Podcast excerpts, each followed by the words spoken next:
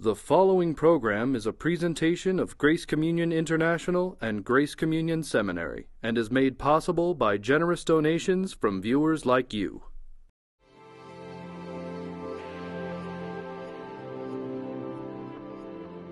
On this episode of You're Included, author and theologian Dr. C. Baxter Kruger, along with Paul Young, author of The Shack, talk with us about Dr. Kruger's book, The Shack Revisited, and the theology embedded in Young's original narrative. Our host is Dr. J. Michael Feazell. Well, Baxter and Paul, thanks for being with us again. It's Great to good be to see you guys. Good to be back. We want to talk about a new book this time The Shack Revisited. So, this is an endeavor that uh, you guys have been working on in tandem. Uh, Paul's got the foreword here, and Baxter's been doing theology that supports The Shack. Can you tell us how you got into this, what happened, how it, how it came to be, and where you are with it? The, the short version is that Paul and I have become great friends over the last several years and done several conferences and things like that together. And then I started getting invited to do things like theology jacket conferences. And we bumped into each other in Toronto at a conference and ha- ended up having an afternoon to spend together. So I showed him some scribbled notes that I had. And he said, Well, maybe you could write that into a book and uh, we'll see.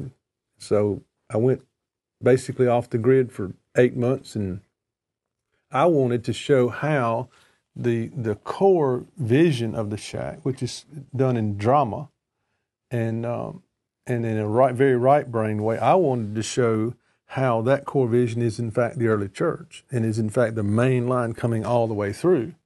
Uh, and there's a number of reasons for that. One is when I read the shack, I, am thinking I'm reading Athanasius, I'm reading J.B. Torrance, I'm reading uh, George MacDonald. I mean, this is so beautiful, and it's in a form that people can understand. But I just felt that there were uh, there were many people who said, "Okay, somebody grab me by the hand and help me go to the next step. Help me see this. Is this biblical? Is this where historically accurate? What you know? What is going on here?" So I'm trying to unpack all the nuances that are bedded into or embedded into the, the narrative of the shack. And so, for some people who are um, their heart just leaped and, and they were touched deeply by the shack. Baxter comes along and says, I want to encourage and affirm that this is not new theology. This is something that is actually traditional. And then for those whose paradigms were tampered by the shack, were a little upset, this is to come along and say, you really need to think about these questions because this is why you're bothered. And those are some of the implications of doing a doing a book like this. I'm I'm very excited. And Baxter writes in a very accessible way. It's not a highbrow theological treatise, but it's very supported for those who uh, like that sort of thing. And yet, it's it's very much a story itself, and uh, and again, very accessible. Let's talk about uh, some of the things that you have said in here, and, and uh, let's get into it a little bit. But let me just read this. Uh, you wrote this, and then a section from the shack, and then if I could get uh, get both of you to comment. Um, this is one of the many reasons that the Trinity is so critical. For if God were alone and solitary from eternity, then there is nothing for God to love until He creates. So the solitary God can only become a lover, for He is not one by nature. And this love could only be a love that grows out of his aloneness and self interest. And it's more than possible that whatever it was that caused the single person to God to create and become a lover could change. And the solitary God could then go back to his essential non loving nature. The love of this God is caused by something outside of his being. And is this not what we all fear? That something outside of the being of God causes him to love us?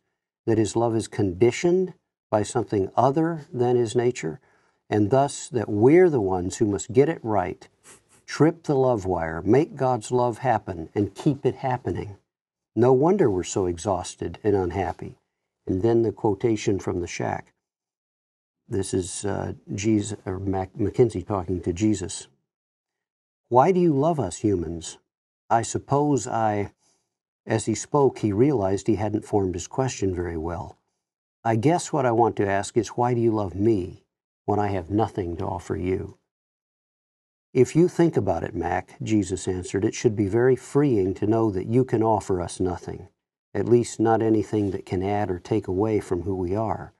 That should alleviate any pressure to perform. From page 202. Let's talk about that.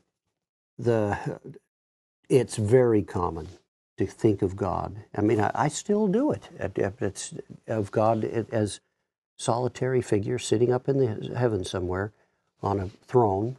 He's got probably, you know, a, a white beard, and he's very wise and very uh, kind and uh, loving most of the time. I think. I hope he is, and I hope he. I hope he listens when I'm begging him to, you know, uh, help me get a home run or something like that. I call it Gandalf with an attitude. Is yeah, yeah. there we are. Yeah. Um, and frankly, that's why I went such a different direction in the story. That's why Papa is about as far away from Gandalf with an attitude as you or can Santa get. Claus. Or Santa Claus, who's got exactly. a list and checking it yeah. twice and look out right. because he's coming to town, right? Right. A very, very unfortunate song that does great disservice to uh, Santa Claus. It, it does, very and bad to publicity. Yeah. And uh, so, you know, part of this, as you were reading it, struck me again that if perfect love casts out fear, and if God is perfect love, what kind of image of God do we have Why, where, do, why are we afraid? where we have fear and love commingled in the relationship? I mean, if if perfect love casts out fear, and I look to the God that that I fear in that in that negative phobia kind of sense, where I'm, you know, I'm af- I'm afraid in in the in the worst kind of way, judgment and and even worse than that, disappointment. You know, I'm afraid that I'm a disappointment. The the things that I would fear most in my relationship with my own father, for example, and uh, but if that's supposed to be the source of my freedom and the source of where I have to go to get away from that fear, and yet it is the source of that fear, I- I'm stuck. I I have a major problem here, and I don't know where to go. Where do I turn to in terms of trying to deal with that? Fear God and keep His commandments. That's what we hear preached. Well, revere and Reverence, reverence and awe. awe. You can be awed by God's beauty and goodness and glory. So fear is a, a unfortunate. It is an Translation. unfortunate translation. Now, I think that that that this is this paragraph that you read puts its finger on what I, I would reckon, and I think Paul would agree with me, is, is the number one uh, human and pastoral issue that we have is that does God really love me? Well, if God is not from from what I'm talking about, if God is not eternally Father, Son, and Spirit, if there is a a God, a single person behind that that then one day decided we're going to have community, then that God behind the Father, Son, and Spirit is the real God, and a single person God is not other centered, not approachable. It's not interested in fellowship. It does not love out of its nature do- Doesn't need. and it does it, it does not create out of other centeredness. Yeah. So this is to me is that this is why the Trinity. One of the reasons it's so critical is because the Father, Son, and Spirit, as Athanasius said, the Holy Trinity is no created thing. God has always been Father, Son, and Spirit, Yeah. and the only way they know to be is as Father, Son, and Spirit, and that's who they are. That's who that's who God is in that communion of love, and that's the way they relate to everything in their creation. So the reason God loves us is not because he just his blood sugar happened to be up one day and decided to create the universe. The reason he loves us is because that's what the Father, Son, and Spirit do. I can count on that. Mm. Now that doesn't mean I, I can. I, well, it, I mean I can go do anything I want. There are consequences for that. Mm-hmm. But one thing I know is that no matter what happens in life, I am loved forever, and that and that love forever means that he the, that the Father, Son, and Spirit are loving me constantly to set me free to live in that love mm-hmm. And and that's something you can hold on to because what I hear being preached all the time is a, is this this model where you've got God is essentially your judge and can become your father if you repent and believe, hmm. and it's the windshield wiper thing to me. It's like, well, okay, let's be honest about that. I remember the first time that I was consciously aware of repenting and believe, believing, and then two years later, I had another experience. And then three years later, I had another experience. So, what? How much did I really repent and believe? And who, who in the equation of the Christian church can really raise their hand and look and say, I have now graduated from Lord, I believe, help my unbelief. And that just means that, that God's being is sitting there flipping back and forth between being our judge and our father.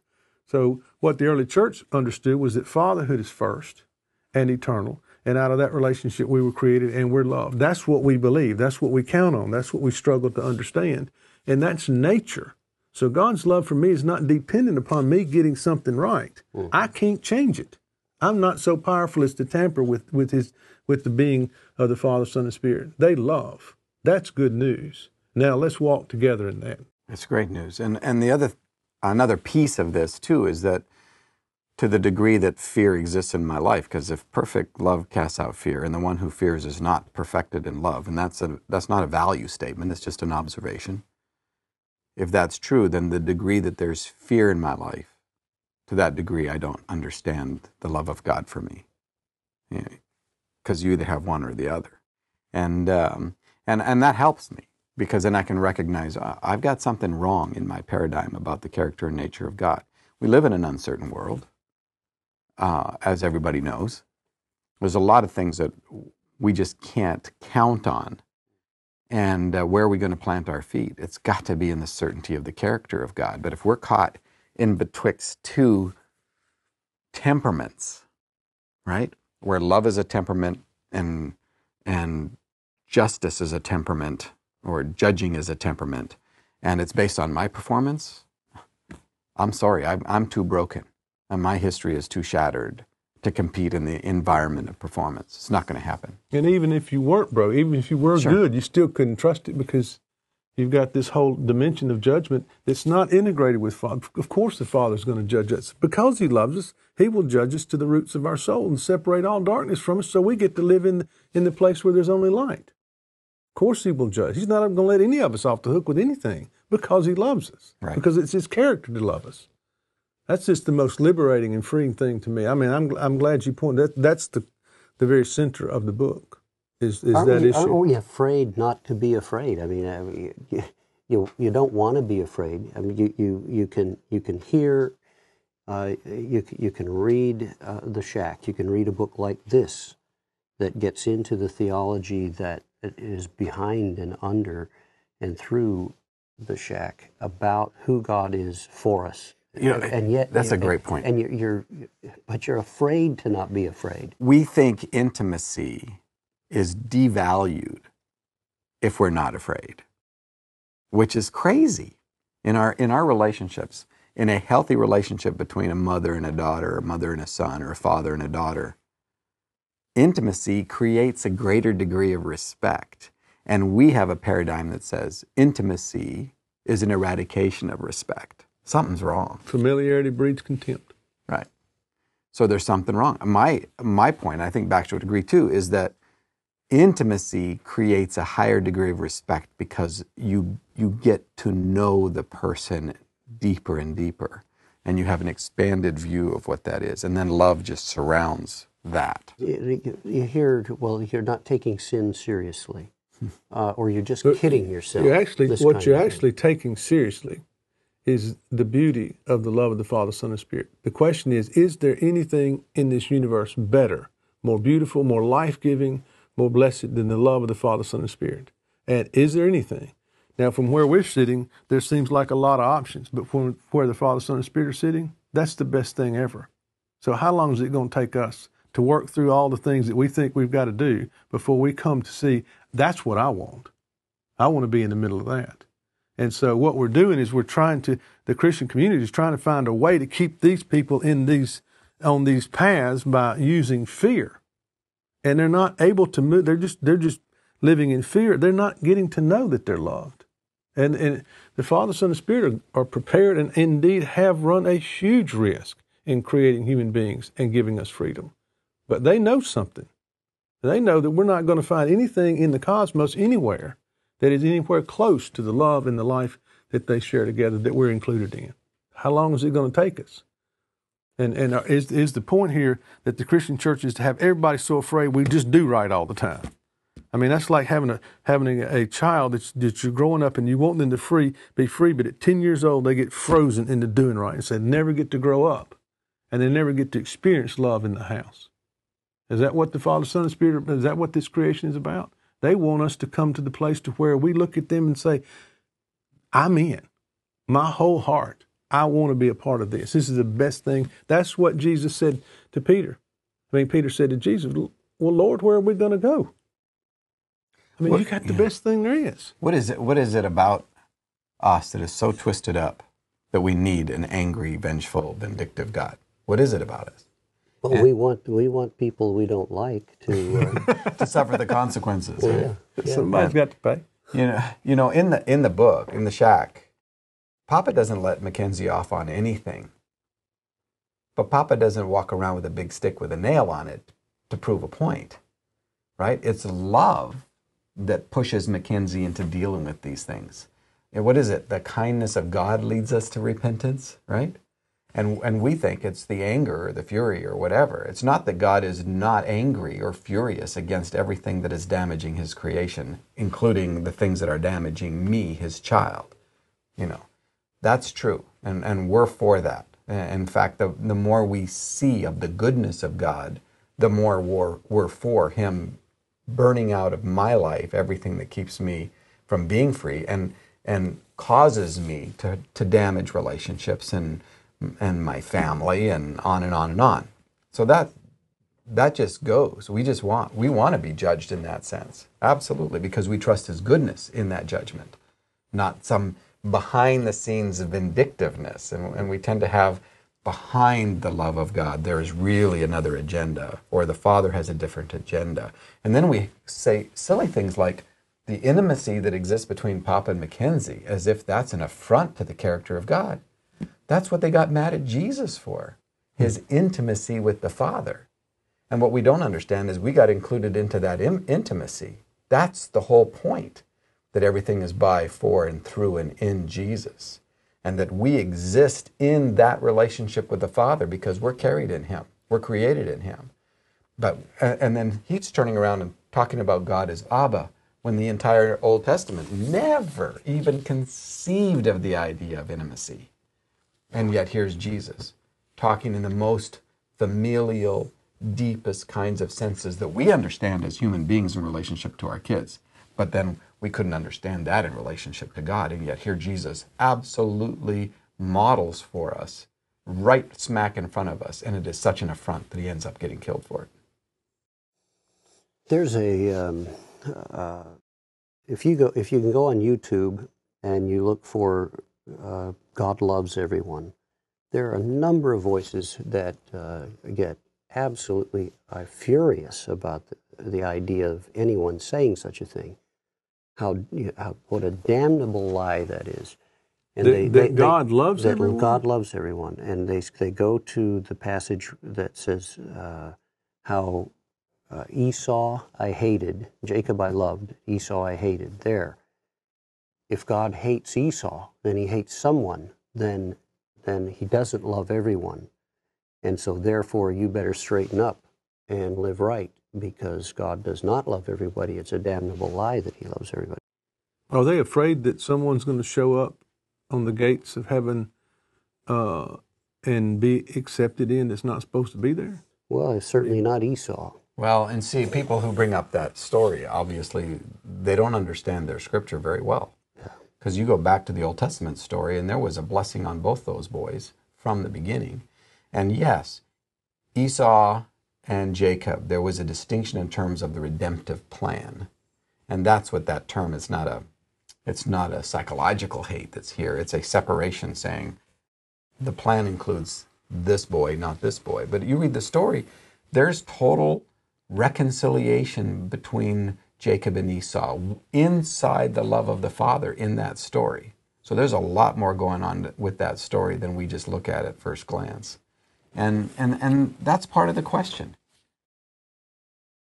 Mackenzie faces it in the judge, judgment scene, and where he is sitting in the seat of judgment, where he is to judge God and the entire human race. And he realizes that's exactly what he's done. And he's built the character and nature of God that is not love, and therefore not trustworthy and not good. And then everything else flows from that. if we believe in a God who is that ogre, distant, omnibeing, then we will read the Jacob Esau section of Romans or wherever, hmm. and we will read it through that lens. You've got those glasses, right? Yeah, they're somewhere around here. Yeah. My- So, so it's just a paradigm, and you're going to hear the kind of God that you believe in. The, the, the sad thing is that people, And you're going to pull that right out of its context in order to prove your point. yeah, and people become, there you go, people become like the God. You look very different to me right now, Mike. So do you. yeah. Very Well, different. now, now, Now Now you look like Baxter. but we see through the lens of our own paradigms, and we become like the God that we worship. And I, I think I do believe, and this uh, Athanasius says that the God of all is good and supremely noble by nature. Therefore, He is the lover of the human race.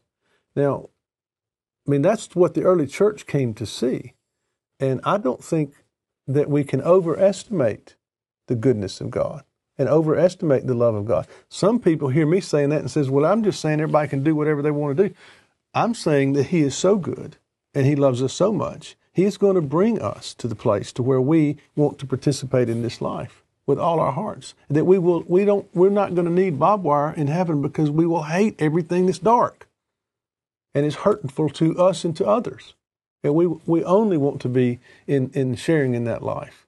That's a very different thing than we're going to go to heaven because we don't want to go to hell, and we're actually hoping that we can be in heaven, but not ever not ever have to run into uh, the God that we fear. And, uh, and also the people that we don't like. Well, and, and I think a a- lot of times when people bring up the, the issue of you're being soft on sin, is a lot of times they have an attraction to to sin that they're trying to avoid. Yeah.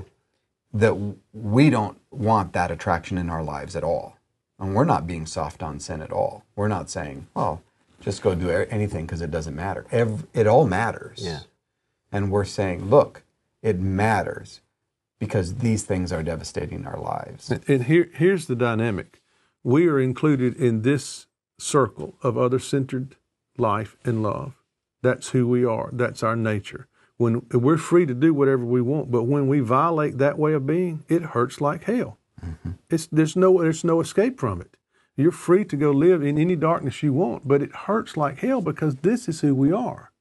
And there's an education process that's happening so we can come to see It's a journey, isn't it? It is You're a being journey. It's a drawn on a journey toward Christ, and an incremental and, process. and that that journey can have some some pretty uh, bad places in it if you want to make some bad choices. There are consequences. And sometimes it's not choices you made for yourself. exactly. Oftentimes. Often. well, and oftentimes chained you to the tree. cause things on other people that they didn't make for themselves. and that that's they part of have the part of why we're so opposed to the darkness and we're opposed to the sin because we've seen what it's done to people that we cared for and we loved. And w the darkness that I hold on to, I don't just keep to myself. Yeah. That's a great point. We share it, whether wittingly or unwittingly. We share it with Uh, one other portion of the book I wanted to get to before we uh, are finished is uh, the, right the wonderful exchange. It's a it's it's a uh, quote from uh, Apostle Paul at the at the at the beginning. For you know the grace of our Lord Jesus Christ, that though he was rich, yet for your sake, it'd be easier if I put the glasses on. There we go uh, that though though he was rich, yet for your sake he became poor, that you through his poverty might become rich. And you go on to expound on this concept of the wonderful exchange that uh, That- and Mackenzie is it, it learns about. in- in that chapter, in in particular, what I'm trying to show is that that the, one of the themes in the shack is that what Mackenzie is getting in this in this relationship is not simply forgiveness. He's getting to share in all that the Father, Son, and Spirit have together. Now that's uh, that's the ancient gospel, and so I quoted uh, Irenaeus. For you know, you uh, I, mean, I quoted Paul first, and Irenaeus said, "Our our Lord, who became what we are, to bring us to be what He is." And we're so locked in the West to the whole guilt and sin thing that we don't see much more than forgiveness going on in Jesus and the cross. Irenaeus, the ancient father, said, Our Lord Jesus became what we are. in order to bring us to be what He is in His relation with the Father and the Son. Calvin, the same way. I quote Calvin on that. He's beautiful. And then J.B. Torrance is that he, he says the, the incarnation, the prime purpose of the coming of Jesus in the love of God is to bring us to be included in this communion that we may participate in the Trinitarian life of God. So, what is given to us in the death, resurrection, and ascension of Jesus is not simply forgiveness. Jesus reaches in and takes our darkness and our and our and, and our hell and takes it into himself so that then he can pitch his tent, as it were, uh, in the midst of our darkness and pain. So everything that he is in his experience of the Father and the Holy Spirit and as Lord of creation then becomes ours. That's the point, is that we're going to be brought to participate in Jesus' relation with his Father and in his anointing in the Holy Spirit and in his relationship with everything in the entire cosmos. Because he remains the creator. But that's because of who he is, and he's bringing us to be there. So. And he remains one of us. Yeah, and, and part of this exchange is that not only have we been included into this life, whether we know it or not, or even want it or not at this point, yeah. we've been included.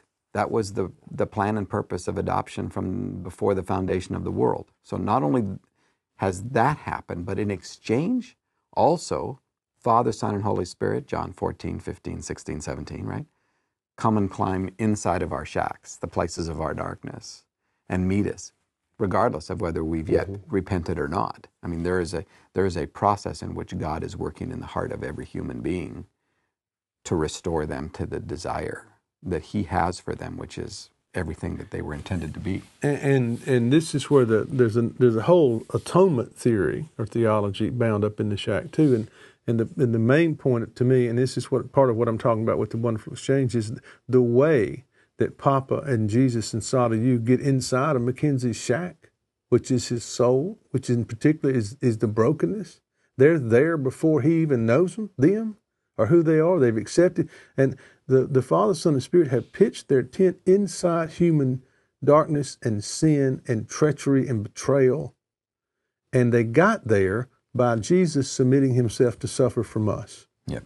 Jesus says, I'm gonna I'm gonna let you make me the scapegoat and you're gonna pour your wrath out on me. It's not the Father's wrath being poured out on Jesus. It's our wrath. It's our rage. It's our curse. We damned him. We beat him. We crucified him and we mocked him. And he said, I'm going to take this because as you do this to me and as I accept this, I am entering into a relationship with you in the very pit of your darkness and confusion and brokenness. And I'm bringing my Father and I'm bringing the Holy Spirit with me. And we're not going away because you can't kill me again. You this know? idea of this distant God, it's not a new thing.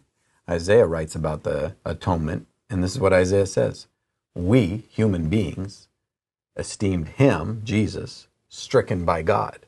That's how we that's how we looked at it. We we think of God in such light that we esteemed him stricken by God.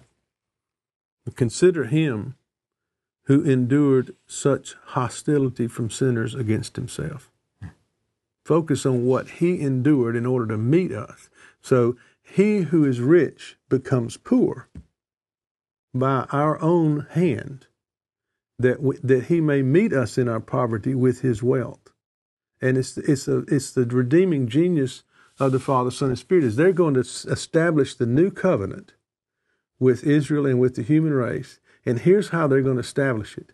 They're going to establish it by taking our worst treachery, by allowing us to betray them and murder them.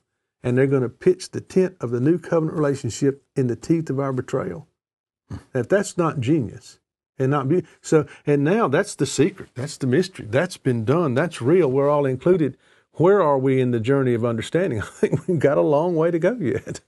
To put it in Mackenzie's words uh, in the shack uh, he says we want you or jesus says to him we want you to join us in our circle of fellowship. I don't want slaves to my will. I want brothers and sisters who will share life with me. Yeah they didn't want Christian robots who are doing everything right but have no heart. I he, Jesus wants Mackenzie on the dock. Mackenzie's crying to him, saying, Jesus, I feel lost. That's real. That's what he really feels. I feel lost. And he holds his hand.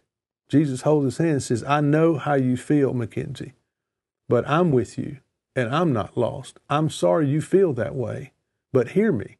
You're not lost because I have a hold of you. Now, when you hear that, when Mackenzie begins to hear that in his pain, he's beginning to discover who has met him in his hell. That's a relationship of acceptance and love that can rekindle a man's dignity in life and give him some hope that he's a part of something way bigger than, than just him or just his religious obedience. Hmm. It's a beautiful thing. You've been watching You're Included, a production of Grace Communion International.